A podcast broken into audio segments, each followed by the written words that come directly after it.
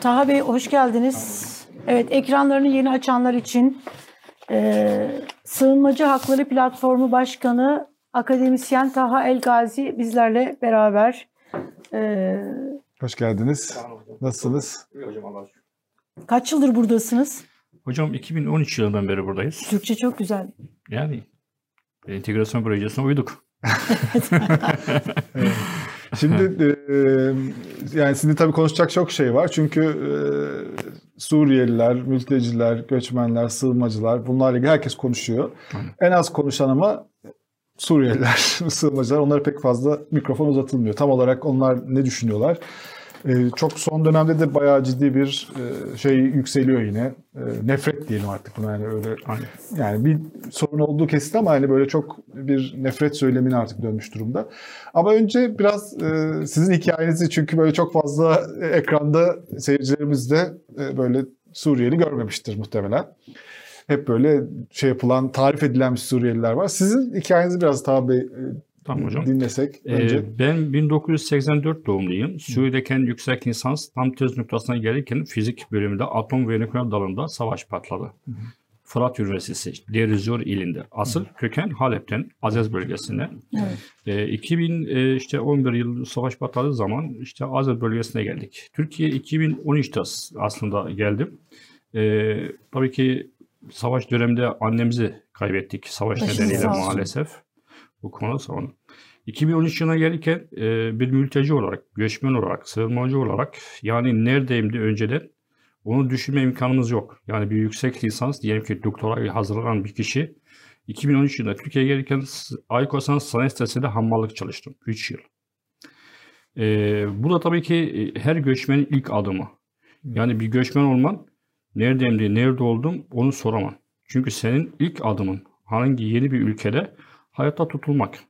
Hammallıkta çalışabilin, garsonda çalışabilin, çöplükten e, toplay kartonda toplayabilin. O benim için çok zordu. 2016 16 yılında e, Türkiye'de bir Big Test projesi kuruldu. AB tarafından desteklenen bir ço- Suriyeli çocuklar için eğitim projesi. 2016 yılında işte biz o e, projeye destek yani diyelim ki üye oldum. Bu proje içerisinde bir 12 bin Suriyeli öğretmen var. Artı 6300 Türk vatandaş öğretmen var. Bütün bunların maaşları AB tarafından Bunlar desteklenmek. Suriyelilere eğitim veriliyor değil mi? Aynen Suriyeli öğrencilere. Şey eğitimi mi? E, teknik Ee, meslek eğitimi gibi mi? Normal okullarda hocam. Okul- okul eğitimi, Okul, evet. eğitimi. Okul sistemine uymak için o şeyde. Ee, 2021 Temmuz ayında zaten ben bu e, projeden ayrıldım. E, çünkü yeni bir sözleşme e, şeysi var. Önümüzdeki yıl inşallah Allah'ın izniyle. Son dönemlerde 2000 diyelim ki 18 yılında e, bir öğretmen olarak bazı okullarda, bazı yerlerde çocuklarımızın yani Suriyeli diyelim ki ya da mülteci diyelim ki Uygur da var. Zaten orada Afgan da vardı bazı yerlerde. E, öğrencilerin ayrımcılık diyelim ki nefret e, maruz kaldıklarını biz tespit ettik. Bu konularda çalışırken e, yollarımız daha çok açıldı. Sadece çocuklar için değil, öğrenci için değil. Bütün diyelim ki burada ne kadar mülteci varsa onların ayrımcılık, nefret konuna maruz kaldığı zaman biz direkt STK'larla ya diyelim ki işte devletin resmi kurumlarla, göç lirasıyla bir araya gelip bu konuları Çözüm. işte masana bırakıp çözmeye şey çalışıyoruz hocam. Ee, asıl mesele hocam şöyle yani hikayeyi dediğimizde büyük ihtimal onu zaten biz tespit ettik. Ee, şöyle bir şey halkımızın önüne koymamız gerekiyor. Yani Türk halkımızın önüne diyelim ki. Hocam göçmen sonunda yani bir sorun kaynağı değil. Göçmen bir sorun mağdurudur. Biz maalesef yıllardır Türkiye'de ben bir göçmen olarak yani karşıladığım çoğu diyelim ki işte mahallede, iş yerinde, şeyde e, insana bizi bir sorun görüyor. Ama bizi buraya getiren aslında e, o politike ya da o kişi onu kimse sorun görmüyor. Yani ben mesela çoğu diyelim ki siyasi liderlerde ya da diyelim ki işte bazı kişiler görüşürken mültecinin şahsını hedef görüyorlar. Ama şöyle bir soru var. Peki bu mülteci buraya getiren kişiyi niye kimse hedef almıyor? Niye o kişiyi diyelim ki Esed rejimin e, onu kimse diline almıyor? Çoğu partilerde mesela bazı liderler diyelim ki e, şöyle bir nefret dili var mülteci karşısı. Ama keşke o insanlar, o liderler o kadar mülteci hedef aldıkları zaman o mültecileri buraya getiren kişiye hedef alsalar. Evet. Ben onun bir şey O artık bayağı şey tartışma. Türkiye'de artık o tartışmada taraflar belli. Artık Belli orada oldu. söylenecek çok fazla bir şey Aynen. yok. Peki Türkiye'nin psikolojisini anlıyor musunuz şu anda toplumun psikolojisini? Evet bir mesela şeyi var, e, mülti, sığınmacı karşıtlığı var.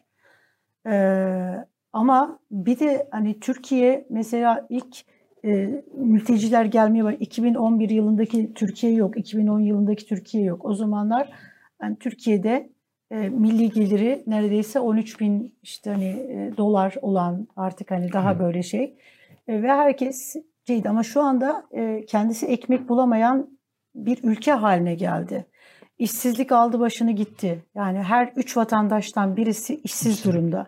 Şimdi hal böyleyken doğal olarak e, Suriyeli diyelim sığınmacı, mü- mülteciler daha ucuz iş gücü böyle hani buradaki o psikolojiyi da hani empati yapıyor musunuz? Hani bunu Hocam bu Karşıtlık. ya bu psikoloji zaten biz e, her gün bu konuda yaşıyoruz. Yani mesela diyelim ki ilk dönemde 2012, 2013, 2014 yıllarında Suriye sığınmacı toplumu Türkiye'ye geldiği zaman halkın diyelim ki e, bir kısmı e, Suriyeli mülteci koçak açıp e, daha sıcak bakıp daha yanında olma. Şimdi 2019-2020 yılına nasıl yani diyelim ki pandemi, korona pandemi sonra e, toplumun bir kısmı bize o dönemde yakın olanın toplumun bir kısmı artık bizden biraz uzak kaldılar. Çünkü hocam şöyle mesela şimdi mülteci tabii ki sonunda e, ilk başta biz mülteci ya da sığınmacı ya da göçmen kelimesi ben şahsi olarak kullanmasını istemem. Mülteciye mülteci demeden önce o bir insandır. O kesin bir şekilde. Hatta mülteci kelimesi artık maalesef medyada ya da diyelim ki siyasilerin ağzında mülteci kelimesi sanki o insanı sen bir aşağılıyorsun gibi. Ne demek zaman. gerekiyor? Hocam şimdi ben mesela diyelim ki 9 yıldır beri buradayım. Mülteci kelimesi. Mülteci ile ilgili de sanki sen benden e, daha düşük daha düşük bir kültürdesin, daha düşük bir medeniyettesin. Sen bana uyamazsın, sen benim aynı sınıf safında olamazsın. E, öyle bir şekilde yani. Şimdi mesela ben e, mahallede e, çoğu kişiler diyor ki arkadaş siz mültecisiniz e, şöyle otobüse bin şuradan git dedim ki, arkadaş ben bir fizik bölümünde doktora tezine yaklaşan bir insanım. Yani bana ağır geliyor. Evet. Ama maalesef medyada, siyasi liderlerinde mülteci kelimesi gitgide gitgide aşağılama noktasına geldi, şeysine geldi.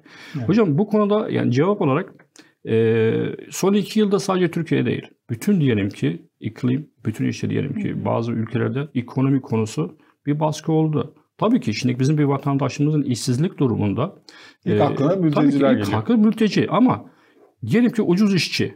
Mesela ben hamallık çalıştığım zaman ben bir mülteci olarak ilk firmaya gittiğim zaman dedim ki eleman gerek lazım dedik tamam hamallık çalıştık. çalıştık.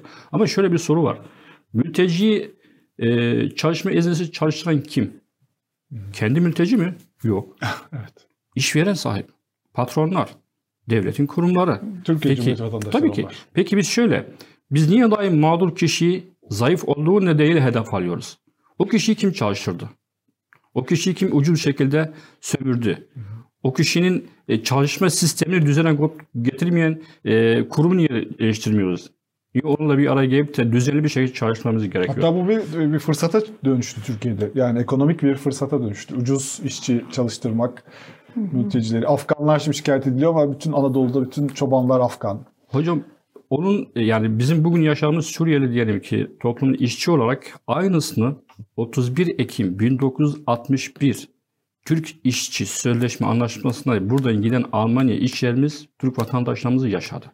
O dönemde Türkiye'den Almanya'ya giden işçiler bir Alman hakim bir kısmı dedi ki bak Türkler geldi elimizden işlerimizi aldı. Bunlar e, ucuz işlerde işliyorlar. Bunlar ne işliyorlar? Aynısını yaşıyoruz ama biz herhangi bir e, diyelim ki devlet yetkilisi, herhangi bir lider diyelim ki üyesi e, sanayi sitelerinde bir insinler.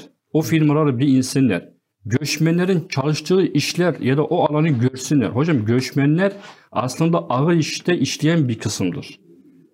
Ağır işlerde Ağır çalışıyorlar. işlerde çalışıyor. Yani şimdi biz Ne kadarı peki e, kayıtlı böyle bir rakam var mı? bakın şimdi rakat diyelim ki yani 700 bin kişi var. Çalışma yani çalışan e, Kayıtlı olarak çalışan. Kayıtlı yok. o Kayıtsız kadar ulaşmaz. Yani 700 bin kayıtlı bir bilgiye istinaden yani göç arasının bilgisine istinaden şu ana kadar kayıtlı çalışma özü olan 40 bin kişi. 40 bin. 700 bin kişi var. Bunun 40 bin kayıtlı. O şekilde. Diğerleri kayıtsız Yani çalışıyor. kayıtsız. Tabii ki kayıtsız Ve çalışma- hangi sektörlerde daha çok? Tekstil falan. Hocam tekstil ayakkabıcı. Hmm. Tekstil ayakkabı. Şimdi de kayıtsız çalışma aslında sadece bizim Türk halkımıza zarar vermiyor. Aynı zamanda da işçiye de zarar veriyor. O işçi zararı nereden geliyor? Ben bir yerde kayıtsız çalıştığım zaman bir, benim sigortam yok. İki, benim maaşım düşük. Üçüncüsü daha önemli. Maalesef e, bazı işçi hayatlarını kaybetti. Onlara herhangi bir tazminat verilmedi. Bazı işleri iş kazası yaptı. Onlara herhangi bir şey verilmedi. O da var. Şimdi bu e, birkaç tane e, şeyler var. Tabii bu konuda çok fazla e, dezenformasyon var, çok fazla konu var, bir sürü söylemler var. Biraz bunları sizin ağzınızdan bunlara Evet. e, cevaplar alalım. Siz nasıl düşünüyorsunuz hakkında? Mesela bir tanesi şu, çok yaygın. E, Suriyelilerle ilgili. Ben öyle düşünmüyorum ama bunu buna sizin ne diyeceğinizi merak ediyorum. E, e, savaşsaydılar niye buraya geliyorlar deniyor. Evet. Suriyeliler orada savaşmadılar. Gelip burada şey yapıyorlar. Kendi ülkeleri için mesela deniyor ki Ukraynalılar savaşıyor. Suriyeliler savaşmadı. Buraya geldiler. deniyor. Şimdi Afganlar için de söyleniyor. Buna ne diyorsunuz bu soru şeye? Hocam çok önemli bir soru. Aslında e, Ukrayna'ya Suriye karşı karşıya getirdiğimiz zaman Ukrayna'yı e, ülkesini ya da halkını diyelim ki e, saldıran bir devlettir. Yani başka bir devlettir. İşgal bir devleti diyelim ki. Şimdi Suriye'de meseleyi bizim halkımız o kadar yakın değil. Bilmiyorum. Suriye'de bir mesele aslında bir savaş değil. Yani Suriye ülkesine ya da halkına e, başka bir ülke diyelim ki askeri ya da bileyim saldırıp da biz kaçmadık. Suriye'de şöyle bir mesele oldu. Kardeş kardeşin karşısına geldi. Bir iç savaşa döndü. Senin karşında senin kendi devletin, kendi hükümetin.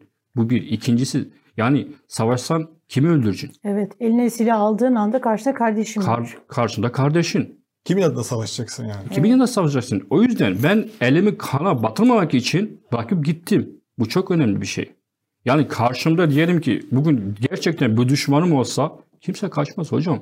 Ben niye kaçarım ki? Bugün kusura bakmayın. e, benim soy ismim Taha El Gazi. Gazi ismi aslında dedemin dedemin babası ve amcası Sarıkamış Savaşı'nda ikisi de şehit. Yani benim soy isim oradan geldi. Öyle mi? Tabii ki. Şimdi madem ki biz Suriye, ya aslında Suriye, Türkiye bence o kadar e, yo 80 yıl önce birlikteyizdi. Aynı sınırdayızdı. Yani Kemal Sunal bir film var. E, Propaganda. Propaganda. Zaten onu Sinan herkes... Çetin'in, evet. Biz bir gün içerisinde bir sınır çekildi. Köyün yarısı orada kaldı. Köyün burası orada kaldı. Çok basit bir şey.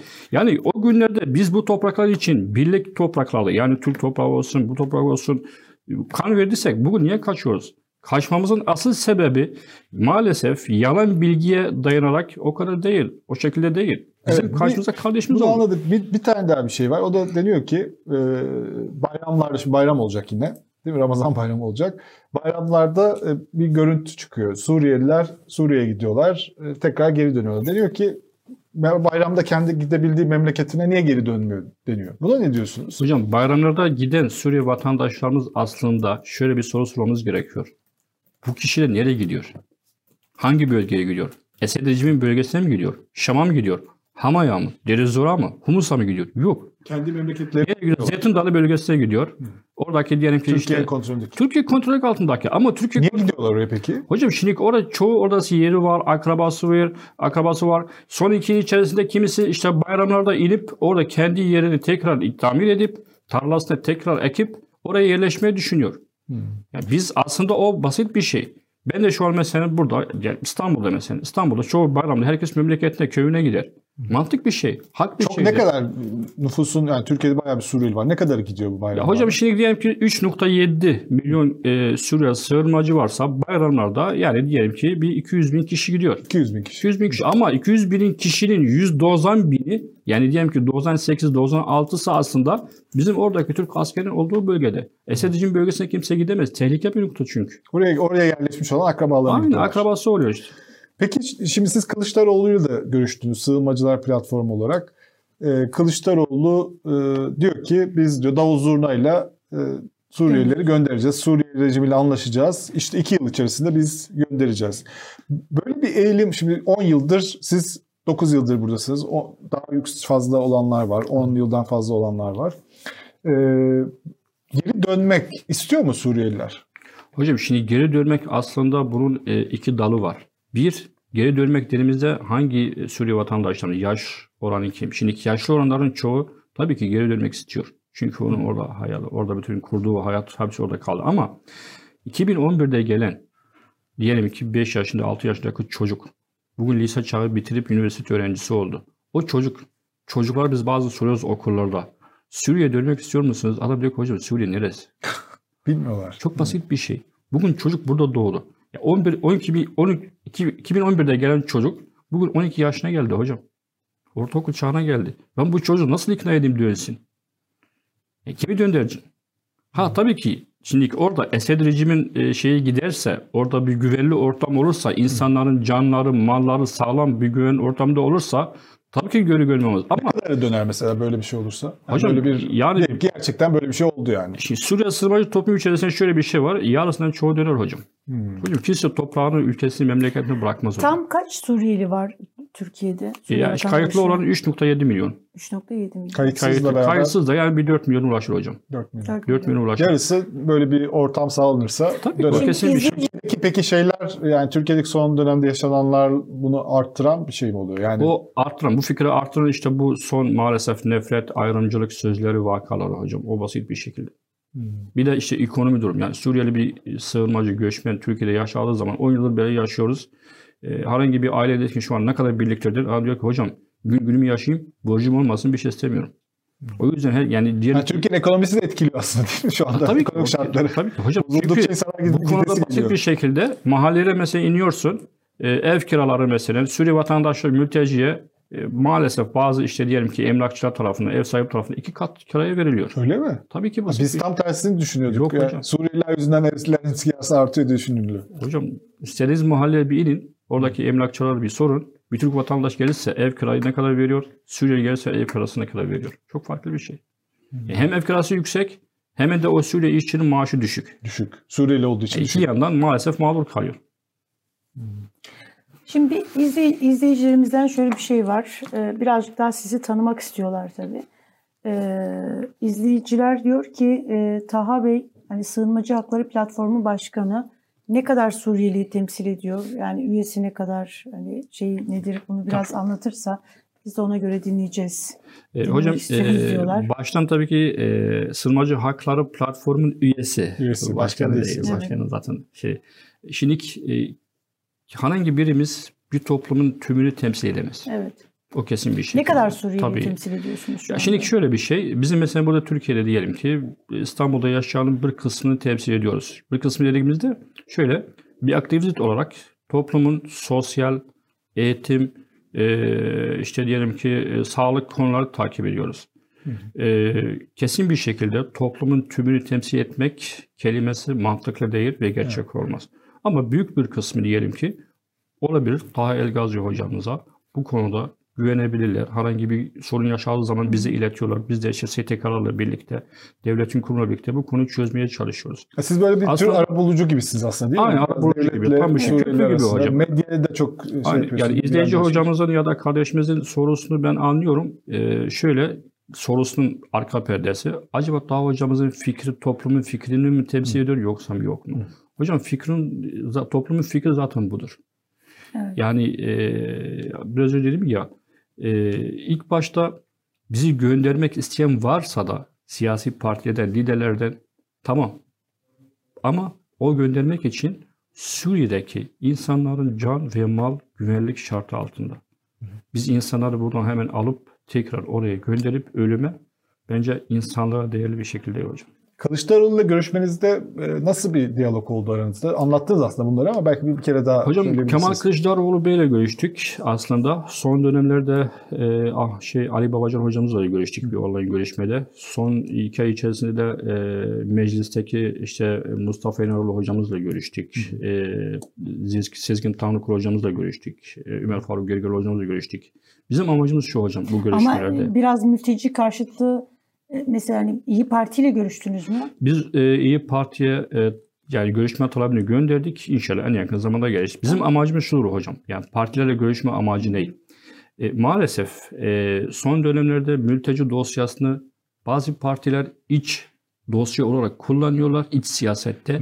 Bazı partiler mülteci dosyasını dış politika ya da dış siyasette dosya olarak kullanıyorlar. Şimdi Nasıl? ikisi kimler yapıyor? Biraz açabilir ya misiniz? şimdi şöyle iktidar diyelim ki mesela maalesef bazı konularda işte mülteci dosyasını AB e, karşısında kullanıyor. Koz olarak kullanıyor. Yani maalesef yani. Aynı zamanda da işte Sınıra göndeririz. aynı mi? göndeririz, işte sınır açarız. O da bizim için çok acı bir şey. E, aynı zamanda sen diyelim ki CHP. CHP son dönemlerde mesela e, mülteci konusunda işte iktidara karşı olarak baskı yapıyor. İşte buna geldiler. Ekonomi battı. İşte işlemimizi anladı. Bunları göndereceğiz. İki yıl içerisinde davulla zurnayla şöyle. Biz bu görüşmeleri yaparken amacımız şu hocam. Biz aslında e, bu görüşmeleri yaparken şöyle bir fikire karşı geldik. Bazı Türk halkımızın e, diyelim ki bir kısmı hatta siyasi liderlerin bir kısmı mülteci nefretinin kaynağı nereden geliyor? Mülteci, sığınmacı ya da diyelim ki göçmen dosyasını ya da toplumunu A Parti'ye bağlamaktan. Sanki buradaki bütün Suriyeliler Evet. A Parti'de. E, öyle Aslında bu çok Evet. yanlış bir bilgi. açıkça söyleyelim yani. Deniyor ki Suriyeliler AK Parti. Yani vatandaş olsa- yapılıyor ve seçimde AK Parti verecekler. Böyle bir böyle yani, yani? öyle bir şey ortada dolaşıyor ama öyle bir şey mantıklı değil hocam. Biz mesela konu yani Neden olması mesela şimdi sonuçta Suriyelileri AK Parti e, Suriyelilerin haklarını savunuyor. Diğer partiler bu konuda işte göndereceğiz Hocam- diyorlar. Suriyeliler de seçimde AK Parti'ye oy veriyor olabilir. 2000 Bunun niye öyle olmadığını 2011 söylüyorsunuz? Bu seyircilerimiz ilginç gelecektir. Tabii bu. ki 2011 yılında iktidarda CHP olsaydı tamam mı? Bizi içeri alsaydı CHP'ye o zaman daha yakın olmamız gerekiyordu. Olacaktı. Mesele bizim için. Ben bir sığınma bir sığınmacı için. Yani şimdi Suriye halkı niye AK Parti'ye yakın? Çünkü insan ölümden kaçmış bir kucak önünde gördü. O kucak kimin kucağıydı o dönemde? AK Parti'nin kucağı, iktidarın kucağı. Şimdi en büyük yanlış yaptığı bazı partilerin diyelim ki işte CHP'nin yanlış yaptığı parti. Yıllardır sen bu mülteci düşman görüyorsun. Arkadaş ona bir yaklaş, yanına al. Basit bir şey. Yani e, gerçek şöyle bir şey söyleyeyim. Her Suriyeli vatandaş vatandaş olsa da Türk vatandaş kazansa da akademisyen, doktoru, mühendisi AK Partili değil hocam. Değil. İnsanların kendi özgür bir siyasi fikirleri var. Başka partilerle Başka destekleyen partiler- Suriyeliler de var mı? Kucağını şey açtı AK Parti iktidar. Eğer CHP iktidarda olsaydı ve CHP ülkeyi açsaydı yani sınırları elbette ki CHP'ye yakın olurduk. Olurdu Suriyeliler dediniz. Şimdi evet AK Parti iktidarına e, kapıları açtı ve bu doğru bir politikaydı da. Yanı başımızda komşumuz bu her şeyden önce bir insanlık. Ee, peki sonrasını iyi devam ettirebildi mi iktidar? Hocam şöyle şimdi Şimdi iktidar mesela hani zaman zaman hani e, işte raporlar, şeyler okuduğumuz zaman çok da hazin hikayelerle karşılaşıyoruz. Yani iyi bir mülteci politikası var mı? İyi bir işte hani entegrasyon böyle hani o sağlayacak politikalar üretti mi? Nerelerde sorunlar var? Yani herkes halinden o kadar memnun ki evet AK Parti iktidarına oy verecek durumda mı? Hocam şöyle şimdi e, politika değişildi mi aslında 2011 dönemi bugünün dönemine benzemez. E, 2011'de sü- diyelim ki Türkiye Cumhuriyeti'nin iç e, konuları, siyaset konuları olsun ya da ekonomi olsun ya da sosyal olsun bugünden çok farklı. Ayrıca son iki yıl içerisinde hatta son aylarda gördük mesela Ukrayna Savaşı. O Ukrayna Savaşı da şu an Türkiye üzerine bir göç şeysi oldu yani. Şu ana Evet. kadar 70 bin 80 bin kişiye ulaştı Ukrayna. E, politika değişikliği kesin bir şekilde olması e, aslında mevcuttur. E, ama e, uyum konusunda, integrasyon konusunda bizce en önemli nokta şöyle. İntegrasyon projesi ya da uyum e, pro- pro- projelerini e, uygularken sadece hala daha göç idaresi bu konuda mülteci kısmını toplumun hedef alıyor ya da ona uyguluyor. Ne demek? Onu anladım. Şöyle, mesela bizim ben e, görev yaparken e, Küçükçekmece Halk Eğitim Merkezi'nde uyum ve sosyal projelerinde e, Suriye sığınmacı kardeşlerimiz geliyor. İşte onlara Türkiye'nin diyelim ki kurallarını şöyle giden PTT'ye şöyle hastaneye şöyle randevu şöyle. Ama hocam ben bir mülteci olarak sen bana yıllardır eğitim versen madem ki toplumumda yani kendi yerli toplumda beni kabul etmeyen insan varsa ben kendi bir mülteci olarak uyum sağlayamam. Şimdi başka ülkeye gitsek, Almanya'ya gitsek mesela, e, İsviçre'ye gitsek, Hollanda'ya gitsek, orada uyum projeleri iki kısma. Hem ev sahibine hem de misafira ya da mülteciye. Bizim burada hala daha mülteciye program uyguluyoruz projeleri. O çok yanlış bir şey. Bu entegrasyonu biraz konuşalım. Ne kadar e, başarıldı bu entegrasyon? Mesela Suriyelilerin ne kadarı Türkçe biliyor şu an? Ne kadar okula gidiyor? Biraz bunlarla ilgili bilgi verebilir misiniz? Hocam Suriye vatandaşlarımız sığınmacı şeyle biz ayırabiliriz. Çağ diyemezdik de, nesil diyemezdik de. O hani her 10 yılı bir akit. Pardon. Ee, akit olarak alırım. Yaşlı olan kişiler yani 2011-2012 yıllarında 40-50 yaşına gelen kişilerin şu an onun Türkçeleri öğrenmeleri biraz zor oldu. Ama e, okulda ve okul yaşında olan e, çocuklarımızın e, Türkçesi bayağı bir şekilde çok iyi oldu. Ne kadar Hatta- mesela okulda olan nüfus? Hocam okul mi? nüfusu ben size rakamları vereyim. Evet, çok E, iyi. Milli Eğitim Bakanlığı'nın son açıklamasına istinaden Türkiye'de şu an 1 milyon 124 bin e, çocuk okul çağında var. Türkiye'de kayıtlı Suriyeli çocuk. Bunlardan 730 bin kişi öğrenci kayıtlı. 730 bin 30 bin. çocuk kayıtlı. %70'e yakın. İlkokul, ortaokul ve diyelim ki lise. Ama onun karşısında maalesef e, 400 bin civarı çocuk şu an eğitim sistem dışında. Onun sebebi ne? Okulsuz. Okul olmaması mı?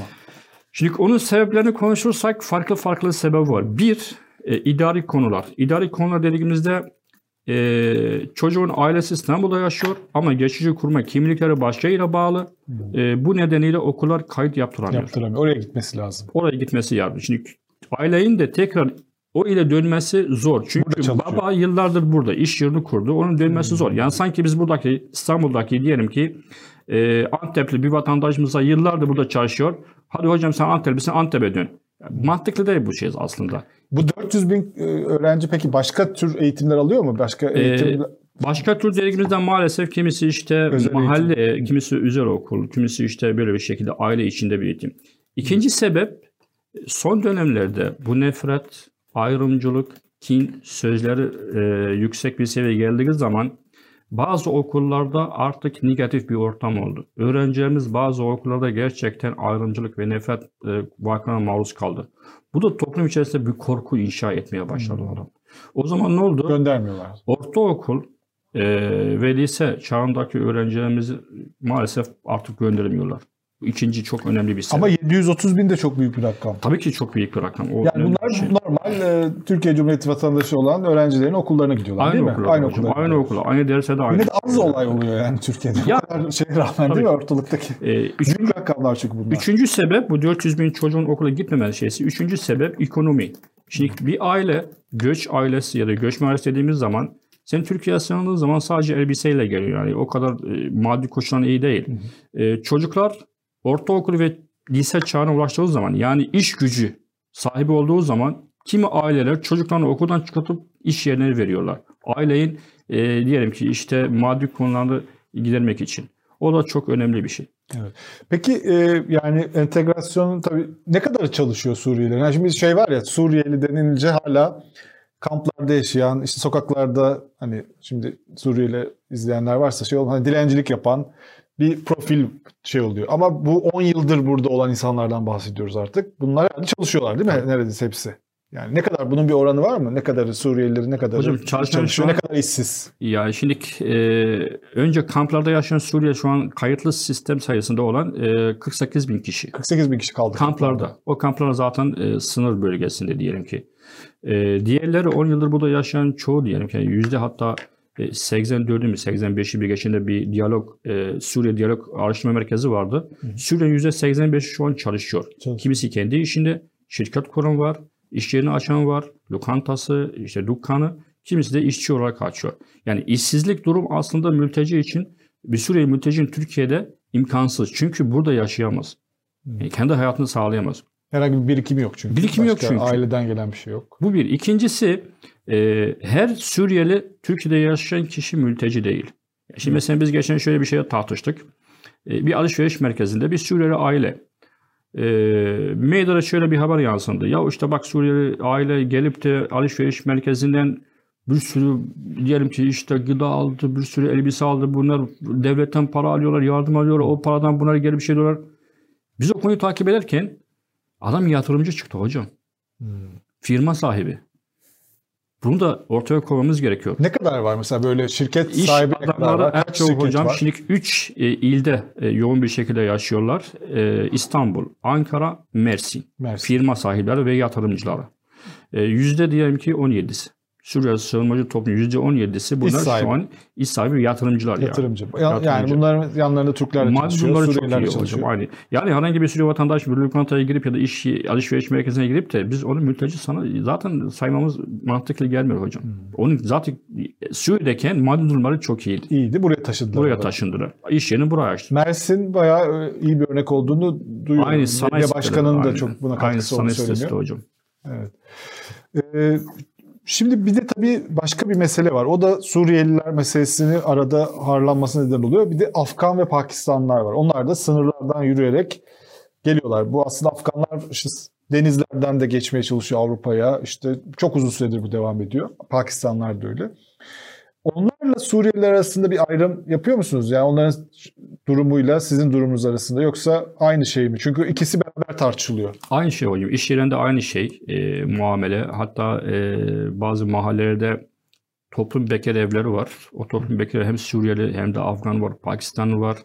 Yani mülteci mülteci kendi aralarında bir ayrımcılık yapma Yok, şey yok. için söylüyorum. Yani onlar çünkü sonuçta savaş tabii ki Afganistan'da savaş Aynen. koşulları var ama doğrudan Türkiye sınırında olmuyor savaş. Yani Suriye meselesinde esas olarak Türkiye bu kadar çok Suriyeli olması sebebi bence insanlar çoğunlukla haritayı unutuyorlar. Suriye bizim sınırımızda olduğu için orada savaş çıktı ve o yüzden Türkiye'de çok var. Ürdün'de de var, işte şeyde de var, Irak'ta da var. Ee, Afganistan ve Pakistan öyle değil. Yani onlar uzak bir yerde onlar ve onlar yürüyerek geliyorlar ve ona bir tepki de var. Yani sınırlardan bu kadar çok genç erkeklerin girmesine işte Türkiye'ye. Onlar onların tartışmasıyla Suriyelilerin tartışmasının iç içe geçmesi sizi rahatsız ediyor mu? Bazı müşterek noktalar var hocam. Bazı müşterek noktalar var. Yani e, şimdi kıyas ettiğimiz zaman o da sonunda bir mülteci, o da sonunda bir göçmen. Onun da buraya gelme sonunda bir sebebi var. Hocam baştan dediğim gibi yani herhangi bir insan toprağını, vatanı bırakıp başka bir ülkeye gitmek kendi iradi kararı değil. Onların da büyük ihtimal savaş nedeniyle oradaki toplum bazı e, grupların baskı nedeniyle, ekonomi nedeniyle ülkelerini bırakıp buraya geliyor. Yani bekar olduğu zaman biz onu şeytanlaştırma noktasına getirmemiz gerekiyor. Yani bir bekar göçmeye geldiği zaman diyecek ki yürüyerek geliyorlar onlar. Ancak Yani- bekarların, genç Aynen. erkeklerin yapabileceği bir şey. Yani işte bekar mesela buraya geliyor, çalışıyorlar. Oradaki ailelerine para gönderiyorlar. Ya da buraya diyelim ki Türkiye işte geçici olarak bir ülke görüyor. Sonra Avrupa'ya gidiyorlar. Çok basit bir şey. Evet. Yani mülteci e, sonunda bence bir insani durum. Her Bir soru daha var sorucu. Belki senin soruların vardır ama bir, evet, bir şey sormak Evet. istiyorum ben. Şimdi benim şimdiye kadarki konuşmadan anladığımı yani hissettiğim şeyi söylemek istiyorum. Ee, benim bilgimle ya da benim gördüğüm sorunlarla sizin anlattığınız işte hani Türkiye'deki Suriyeli sığınmacı ya da artık hani vatandaş bunlarla alakalı ben mesela e, etkin bir böyle hani iktidarın bir politikası yok. Hala bir muhatapları yok. Hala bir göç politikası yok. Bundan dolayı da e, çok büyük sıkıntılar yaşadıklarını Tabii. ve yaşam koşullarında o kadar iyi olmadığını benim gittiğim yerlerde var. Ama sizi dinlediğim zaman böyle sanki şey gibi hissettim. Yani yo hiçbir sorun yok. Her şey gayet güzel. İktidarın politikaları da güzel. Böyle Norveç'teki gibi öyle böyle bir demeliyor ama. Yok Öyle demedi. biraz böyle biraz Bence çalışıyorlar dedi. Çalışıyorlar, Çalışıyorlar, diyorlar evet. ama onun Ama- yapsın artık Şimdi- çalışmasın. Bu kadarı şey değil ama hani biraz böyle daha belki hani iyimser misiniz? Aşırı mı iyimsersiniz? Ben de çok pesimist bir insan değilim ama biraz böyle hani Ama e, sen biraz Suriyeliler böyle kamplarda yaşamıyor artık uzun Yok yok hayır. Yok ben işin E, ka- şehirlerdeler. kamplardayım. Hocam, Şehirlerdeler. Ben şehirlerde yaşadıkları evleri e, Ya çok gitmişliğimiz şeyliğim var. Hani burada bu kadar böyle hani bunu şundan dolayı söylüyorum Taha Bey. E, yani bir mülteci karşıtlığı var. Yani bu bu yabancı karşıtlığı Avrupa'daki gibi. Buna doğru gitmesinden inanılmaz rahatsızım. Ee, hani ucuz iş gücü bir istismar var. Bundan da rahatsızım. Ama zaten hani muhalefetin böyle hani ya da toplumun belli bir kesimindeki yani bütün her şey yani ekmeğimiz de bunlara gidiyor. Bunlar iyi yaşıyorlar ama biz bunların yüzünden değil yani bu böyle değil. Bilinen hani, e, hani bu algı doğru değil. tabii. Ben bunu böyle hani arka planda bunu anlatmanızı biraz isterim Hocam, bu bağlamda. Çünkü hani e, sizin yani bu karşıtlığı karşıtlık var ama ya bizim hakkımız bunların yüzünden biz işsiziz. Onlar çalışıyorlar. Onların yaşam koşulları iyi. İktidar bunlara çok iyi bakıyor ama bize kalmıyor gibi bir toplumda böyle bir algı, böyle bir Aynen. şey de var. Bu doğru değil. Tabii ki doğru değil. Şimdi şöyle hocam, Elif hocam biz biraz önce dedik ya hani sizin orada bir bakışınız her şey iyi, her şey yolunda. O kendi toplumumuzun içerisinde, sığınmacı toplum içerisinde. Ama biz iktidarı yan bir yana bıraksak, aynı zamanda muhalefeti bir yana koysak, e, sığınmacı toplum olarak acaba biz iktidarın politikası nasıl bakıyoruz? Aynı zamanda muhalefetin politikası nasıl bakıyoruz? Evet. İkisi de son- sonunda benim için şahsi bir fikir olarak e, suçlu.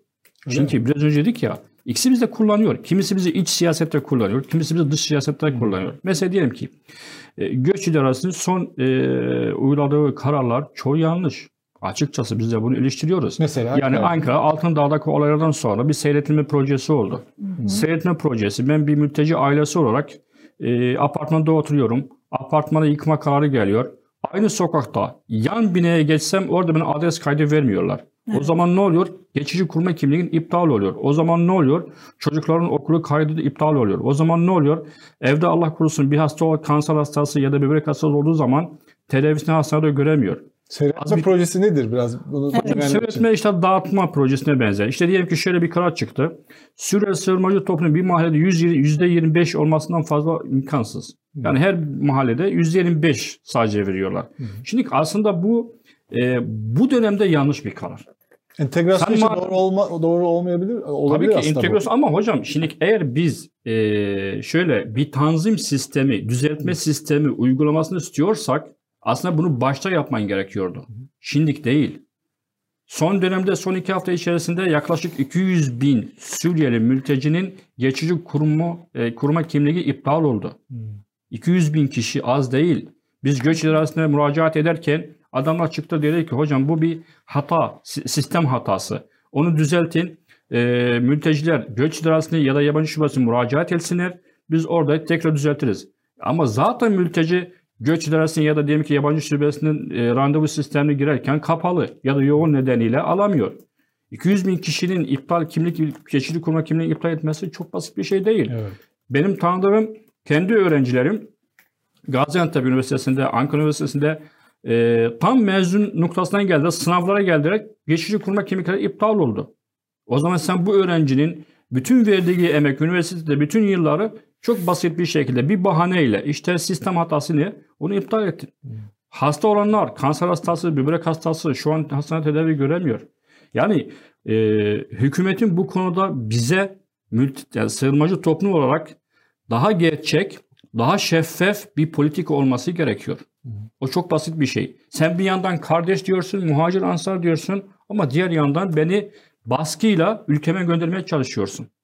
Çok basit bir şey. Yani son dönemlerde bazı idari kararlar da zorlanma noktasına geldi. Çünkü AK Parti e, kitlelerinde de bu mülteci meselesinde yüksek oranda bir şey var, rahatsızlık var. Onu zaman- tatmin etmeye çalışıyorlar. O basit Ya bir şey. muhalefet parti ya da işte hani biz iktidara geldiğimizde göndereceğiz diyen açıktan söyleyen bunu bir muhalefet var. Yani işte muhalefet partileri var ya da muhalif kesim işte var ama bunu böyle söylemeyip ama arka planda zorlayan bir iktidar var. İkisinin arasında bir fark yok o zaman. İkisinin arasında bir fark yok. Zaten biz onu değmek çalışıyoruz. İkisi de sana biraz önce dedim ya ikisi de suçlu. İkisi de suçlu. Ama şöyle bir şey var hocam. Ben bir soru Niye sor. bu gündeme gelmiyor? Yani iktidarın bu işte hani baskıyla gönderme.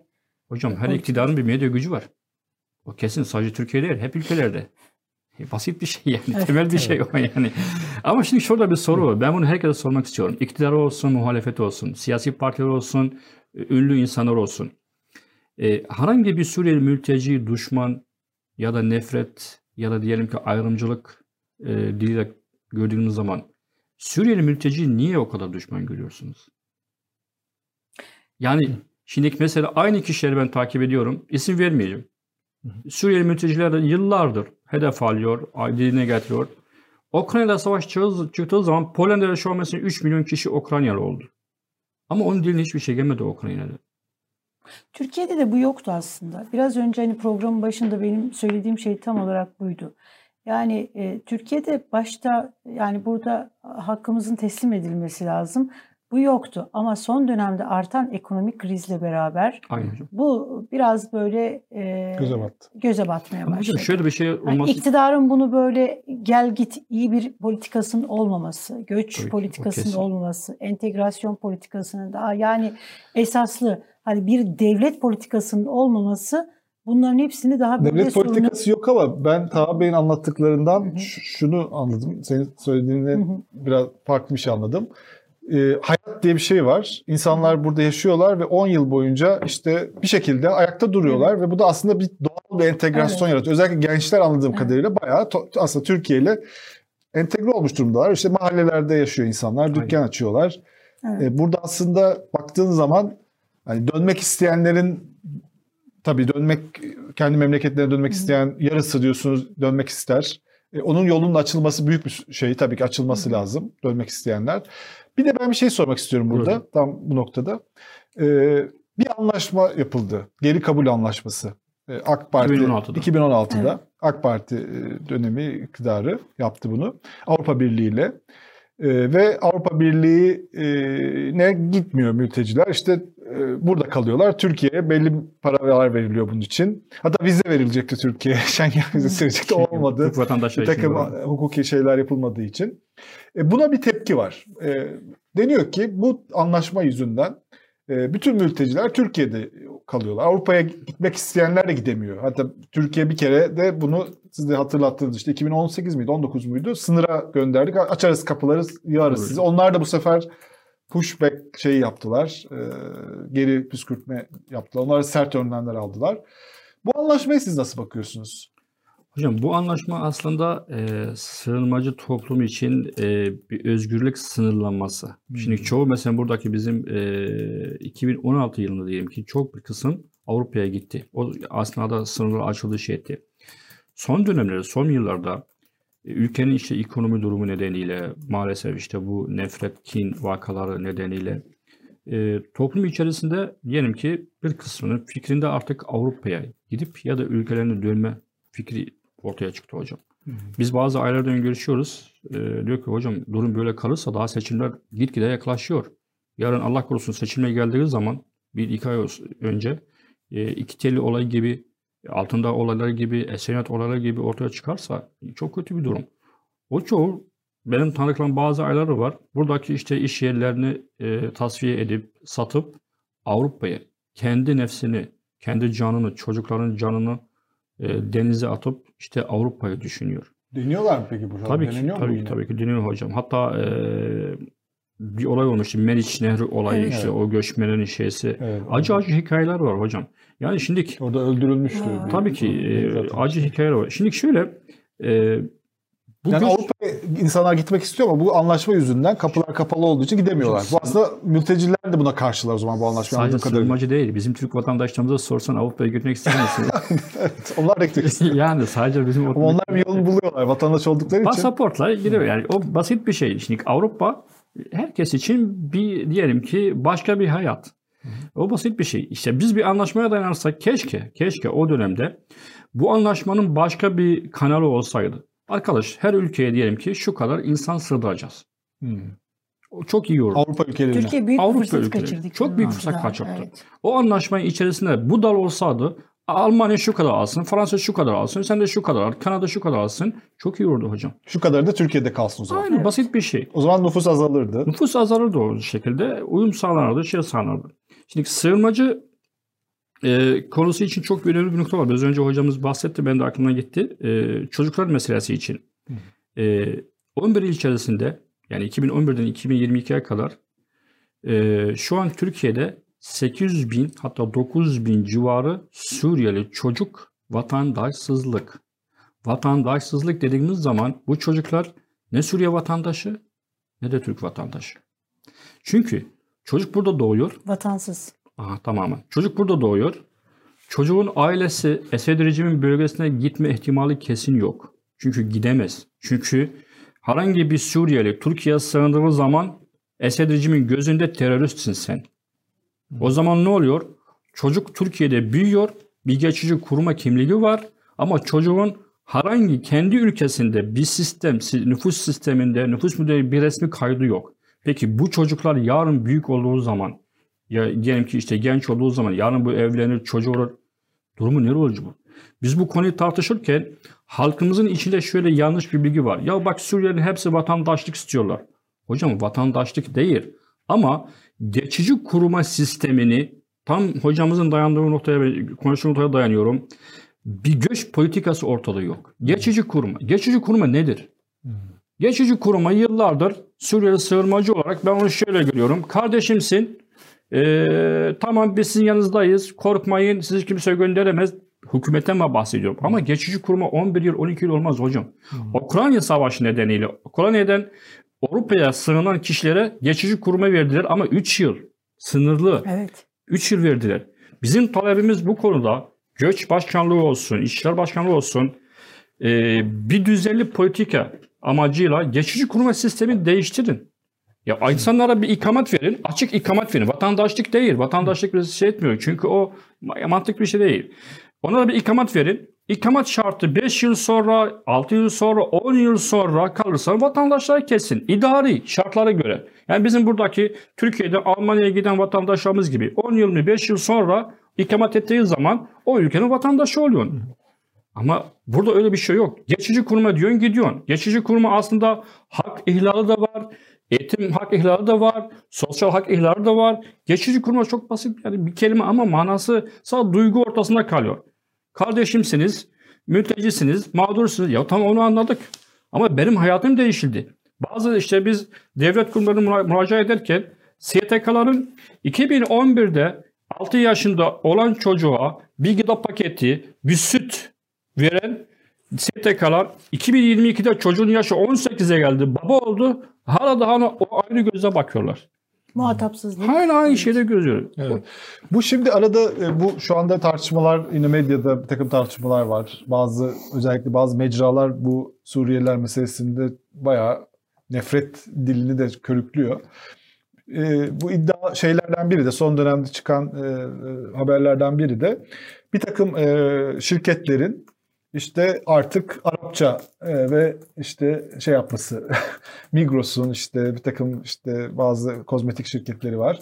E, ne diyelim e, ilanlar yapması, İlanlar, şeyler. evet e, şeyleri kataloglar hazırlaması.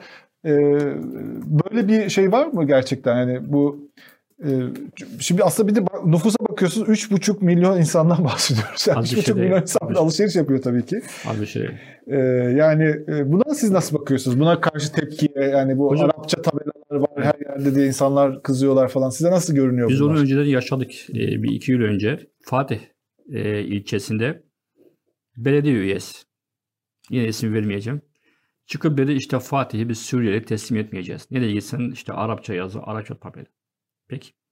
Almanya'da yaşayan e, Berlin Berlin'in bir ilçesi ismi Kreuzberg. Aynı.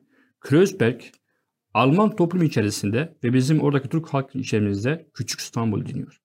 Oradaki hatta Alman iş yerleri, Alman firmaları, ilan firmaları Türkçe yazmaya başladı hocam. Peki biz ona niye tepki vermiyoruz?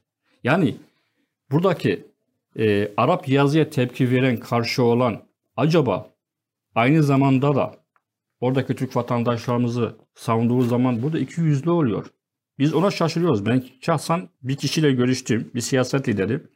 Adam burada mülteci düşmanlığı yapıyor ama Almanya'daki, e, Hollanda'daki, Amsterdam'daki e, oradaki şeyleri Türk vatandaşının haklarını savunuyor. Dedim ki arkadaş sen insan hakkı savunucusun ama aynı zamanda iki yüzlüsün.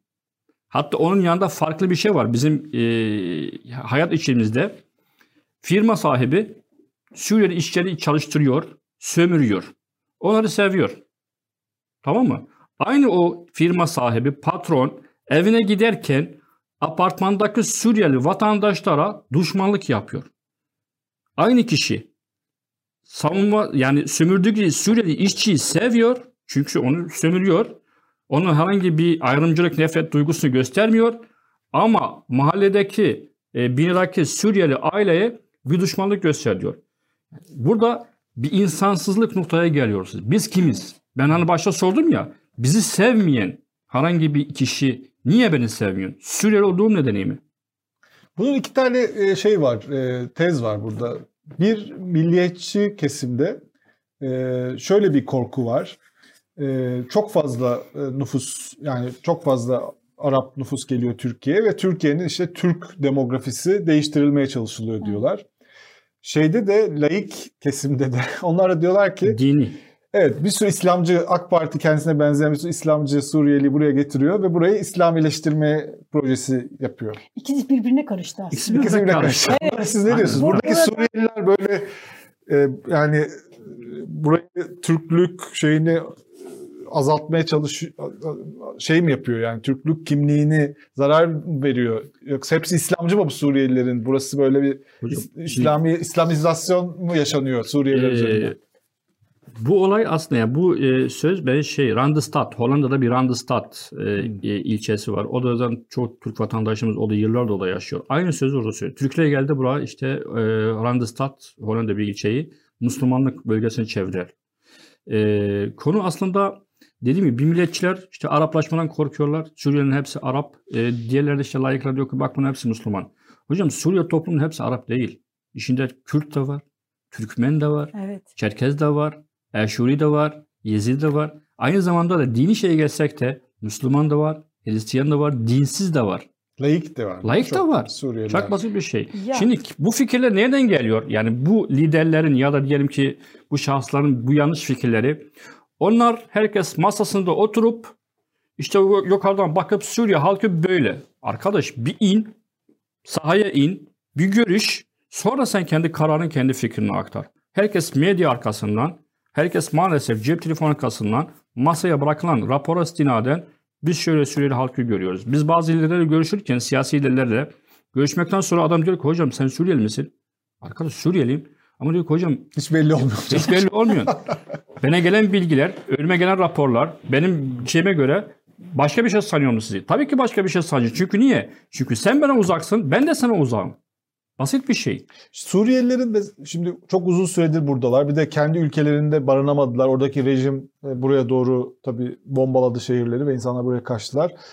Aidiyet hissi olarak Suriyelilerin mesela gençlerde, yaşlılarda, sizde belki aidiyet hissi olarak böyle Türkiye'ye mi yakın hissediyor insanlar, Suriye'ye mi yakın hissediyor artık? Şu şartlarda Türkiye. Madem ki Esed rejim varsa Türkiye. Çünkü insanın bir hissiyatı nereye bağlı olur? Güvenli olduğu bölgeye bağlı olur hocam. Ben bugün Esed rejim giderse orada güven şartları sağlam olursa tabii ki kesin bir şekilde evim yerli olsaydı. Şu an evim yerli. Yine dönerim. Eviniz Evet. yok. Yerli şu an oldu. Çünkü ben Derizor ilinde yaşıyorum. Görevim orada üniversitedeyken. Yerli oldu. Esed rejim gitse şu an. Yani ben tekrar baştaki noktaya dönüyorum. Herhangi bir siyaset lideri Türkiye'de mülteci düşmanlığı yaptığı zaman keşke o kadar yaptığı düşmanlığın yüzde birini Esed rejime verseydi. Birini hocam. Gençler ve çocuklarda peki bu duygu Gençler kadar? yok. Gençler Türkiye adam çok. Çünkü Türkiye'li onlar artık. Burada yaşadı, burada eğitimini gördü. Adam Suriye bir şey bilmiyor. Adam diyor, sen neresin diyor ben İstanbul'uyum. Şimdi burada programın sonuna geldik bu arada. Evet, çok ilginç, güzel Çok program evet oldu. güzel bir program oldu. Siz daha çok konuşun ama yani sizin adınız konuşuyor. Siz Evet. kendinizin biraz konuşması Evet. lazım Suriyelilerin. Şimdi burada aslında e, bu programda benim de böyle hani e, ufkum açıldı diyeyim ya da şey yaptım fark ettiğim bir şey. Aslında şimdi Türkiye'nin tabii Avrupa ile ilişkilerinin kötü olması, ekonominin kötü olması, Türkiye'de bir böyle daha Her çok etkiliyor. Arap e, e, işte hani turistler e, çoğunlukta. Dolayısıyla nereye bakılsa Arap bir görünüyor. Arap görünüyor. Arap turistler de sizi vuruyor. Arap Turistler de vuruyor. Evet.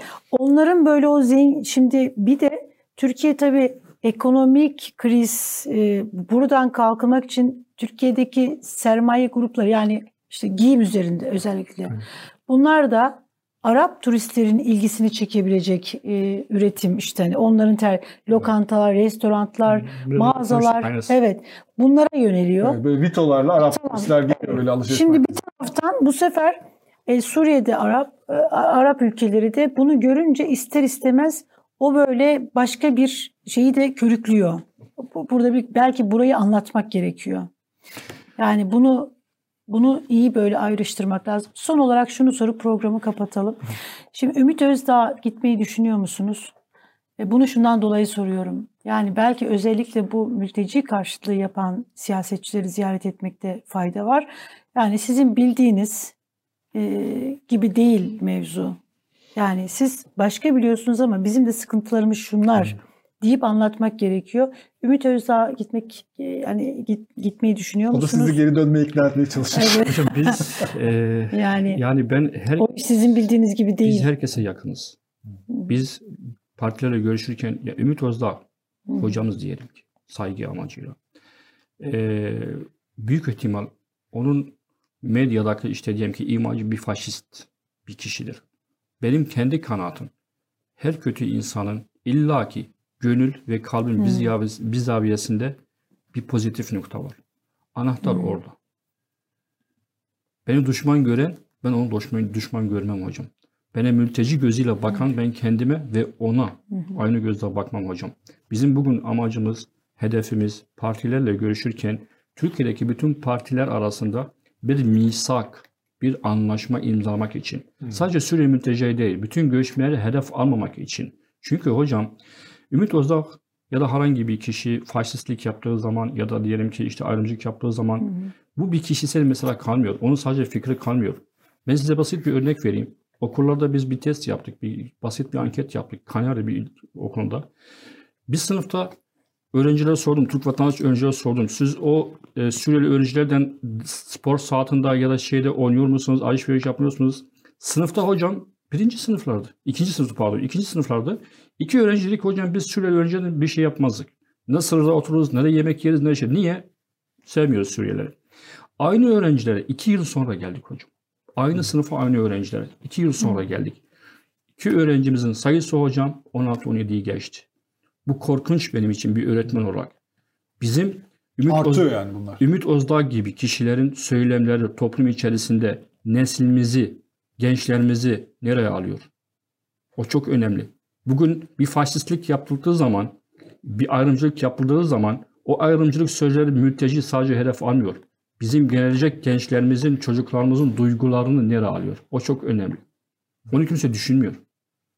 Evet. Yani biz herhangi bir kişiyle, herhangi bir partiyle görüşüp de bu masaya oturup da bizim temelimiz o. Gelin bakalım hocam sen beni niye sevmiyorsun? Yani bir de bu böyle e, görmezlikten gelinecek küçük bir azınlıktan bahsetmiyoruz. Yani sadece Suriyeli 4 milyon insandan bahsediyoruz. Böyle Az bir bütün şey- toplumda beraber yaşıyor. O yüzden çok tehlikeli bir Hocam, sularda bütün Çünkü ülke- insanlar böyle azınlık kamplarda yaşayan sen kenarda köşede kalmış bir şey olarak görüyor, şey yapıyorlar ama halbuki bütün şehirlerde, mahallelerin içerisinde yaşayan 4 milyon insandan bahsediyoruz. Yani çok özet büyük bir şekilde sayı. ben e, bitirebilirim. Aslında bütün ülkeler göç konusunu bir yük olarak değil, bir güç olarak görmekte. Evet. O çok önemli. Biz bugün Suriye sığınmacıların çoğu mesela iki dilleri var. Hem Arapça hem Türkçe. Suriye sığınmacıların burada diyelim ki bir Arap bağlantıları var. Körfez Araplar, Suudi, Katar, Kuveyt'te biz onların yoluyla buradaki ya da diyelim ki oradaki bütün yatırımcıların sevmelerini buraya aktarabiliriz. Bizim medyada, Arap medyasında şöyle bir şey var. Herhangi bir Suriyeli vatandaşa, mülteciye bir ırkıcı, bir ayrımcılık saldırısı olduğu zaman yemin ederim diğer ülkelerdeki, Arap ülkelerdeki yatırımcılar düşünüyorlar. Ya biz gitsek bize Suriye mi yaparlar? Çünkü o da Arap. Biz o konuyu kaybediyoruz. Ne kadar ne kadar hocam burada yatırımcılar başka ülkeye gitmeye çalışıyorlar şu an. Son dönemlerde bu ayrımcılık nefreti arttığı zaman biz kaybediyoruz. Biz diyorsunuz siz ama. Evet. Şimdi gidiyoruz çünkü sonra Türkiye. Ben bu ülkenin yemeğini yedim. Bu ülkenin suyunu içtim. Bu ülkenin vatandaşı gibi oldum. Komşum da vatandaş. Ben biz dediğiniz zaman Allah korusun herhangi bir vatandaş Türk vatandaşı bir şey olursa onun önüne ben dururum. Önüne değil mi ya canımı önüne korum. Çünkü niye? Adam bana kucak açtı.